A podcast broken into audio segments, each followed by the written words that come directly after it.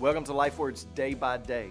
You know, in all of my classes through Bible college and seminary, and in all the preaching books I have ever read, capturing the audience's attention was a crucial aspect of the sermon. Use a startling fact or a provocative statement or a funny story, something engaging or heartwarming. Draw the audience in immediately.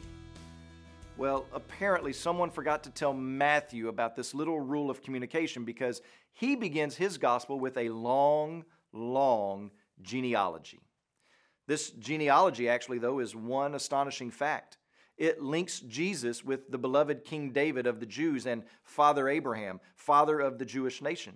And in Jewish culture, lineage was a big deal. You had to be able to prove your lineage in order to show that you could live in certain places since the land was divided up at one time according to tribes.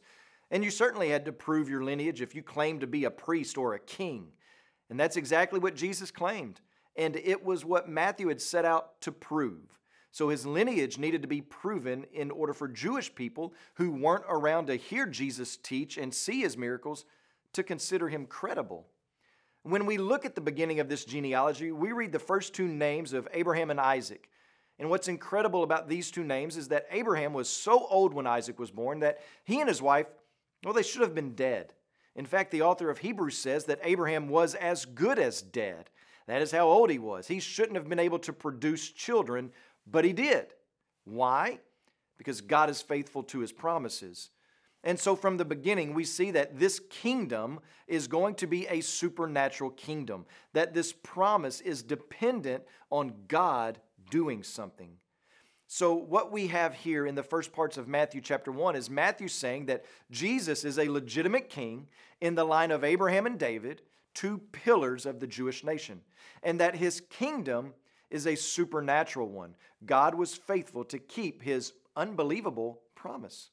And God fulfills his promise of sending a revolutionary king and kingdom to save his people because they are people in need. And your name could be on the list right along with all those other names. Your heritage, your family tree is just like what is listed in Matthew chapter 1. It's just a small snapshot of human history.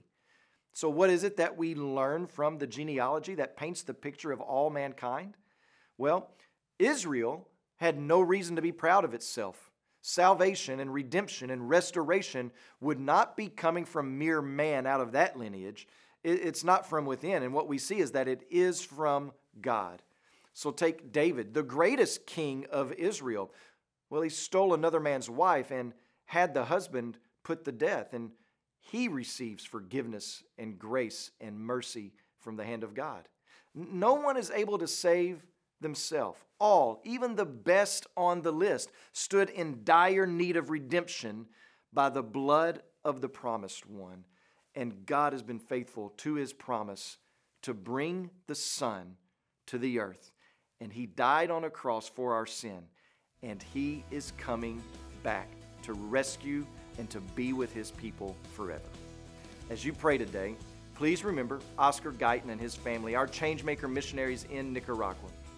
And also remember the Hungaza Life Word broadcast that's heard throughout Rwanda, Congo, and Niger.